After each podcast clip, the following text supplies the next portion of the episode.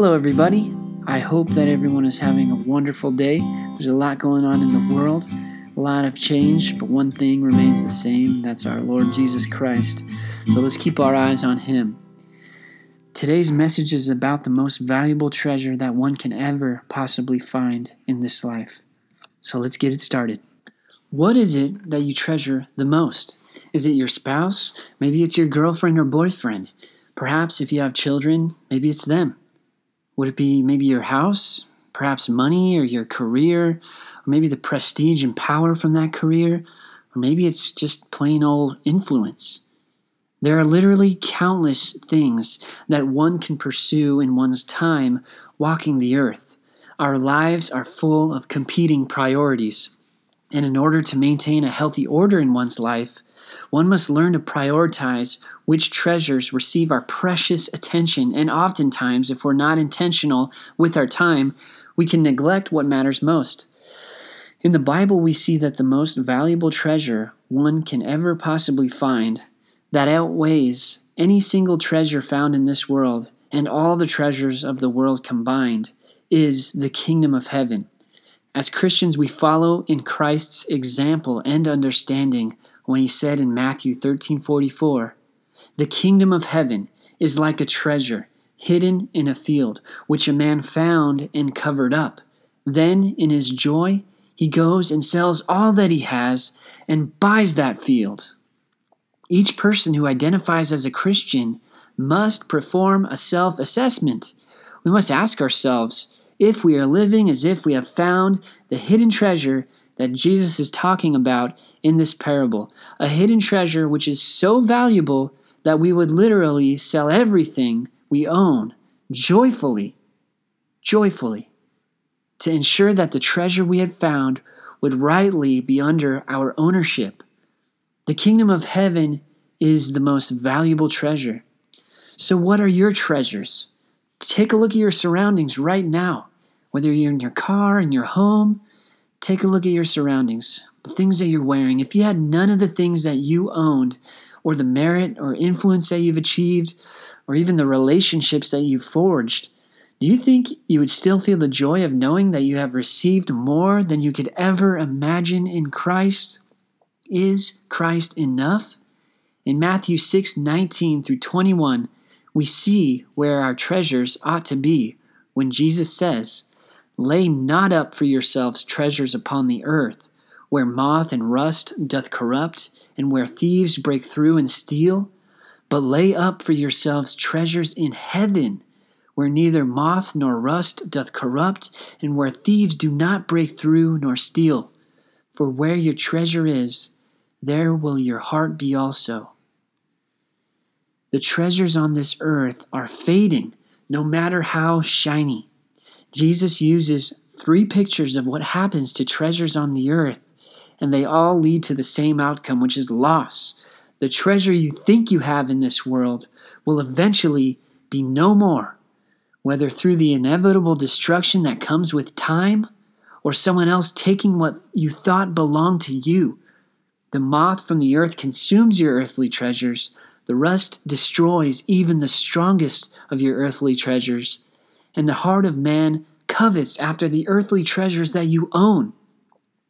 This is the game of the world. Like gambling at the casino, the odds are completely against you. Where you think you'll win, you will lose if you place your treasures on earth. Like the casino, the house always wins. As Christians, we know we live in a fallen world where wide is the gate and broad is the way that leadeth to destruction, and many there will be which go in thereat. Matthew 7:13 says, There is a wide gate that many will enter through, and a broad road that leads the deceived to destruction, and these are those who place their treasures on earth, which is destined to be destroyed. This is not something that you want to gamble with. Instead, Jesus says, Lay up for yourselves treasures in heaven this is the investment. Our heavenly treasures exist in a kingdom where nothing in this world can corrupt or steal what is of value. The kingdom of heaven is a treasure which contains treasures, and Jesus implores us to make a wise investment, an investment that will yield eternal dividends. Jesus said, For where your treasure is, there will your heart be also. So, where we perceive our treasure to be is where our heart will remain. This is so important. We are to place our heart heavenward, not earthbound. The kingdom of heaven is the kingdom that Jesus said is at hand, meaning it is being built up now through the power of the Spirit of God. Practically, this means that your actions matter. Much like we accumulate stuff on earth through our financial investment, we must invest in heavenly treasure. And from the scripture mentioned before, we see that heavenly treasures are those treasures that are eternally lasting. So, what is heavenly treasure? Well, using scripture, let's note a couple heavenly treasures to invest in. Psalm 104:31 says, "May the glory of the Lord endure forever. May the Lord rejoice in his works." 1 Chronicles 16:34 says, "Oh give thanks to the Lord for he is good, for his steadfast love endures forever." Psalm 117:2 says, "For great is his steadfast love towards us, and the faithfulness of the Lord endures forever." Psalm 135:13 says, Your name, O Lord, your name, O Lord, endures forever. Your renown, O Lord, throughout all ages. Psalm 119, 160 says, The sum of your word is truth, and every one of your righteous rules endures forever. Psalm 111:10 says, "The fear of the Lord is the beginning of wisdom. All those who practice it have a good understanding. His praise endures forever." Psalm 119:89 says, "Your word, O Lord, is everlasting. It is firmly fixed in the heavens." Hebrews 13:8 says, "Jesus Christ is the same yesterday and today and forever." As Christians, our investment portfolio is heavenly, eternal, and everlasting. Nothing in this world fits this criteria. The list of scriptures that I mentioned is only a subset of a number of items that the Bible clearly outlines as having an eternal life. The glory of the Lord, the steadfast love of the Lord, the faithfulness of the Lord, the name of the Lord, the righteous rules of the Lord, the praise of the Lord, the word of the Lord, and Jesus Christ. These are our heavenly treasures that we must invest in. If heavenly treasures never fade, then logically it would do us well to seek out in God's Word that which never fades. Seek the kingdom of God first, and we will find contentment. This is not the easy way because what it says is that the world we live in has nothing that can satisfy our hearts, but that is the truth. You may have to turn away from a lifestyle of worldly pursuits. That's why the other half of the scripture mentioned before talks about a different gate to walk through. Because straight is the gate, and narrow is the way which leadeth unto life, and there be few that find it.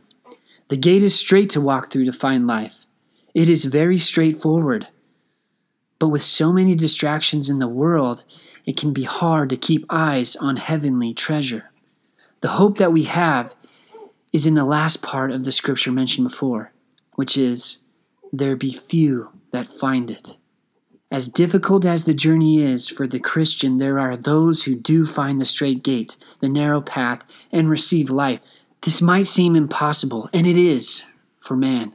Only with the Spirit of God is it possible to find life as our Heavenly Father draws you to it.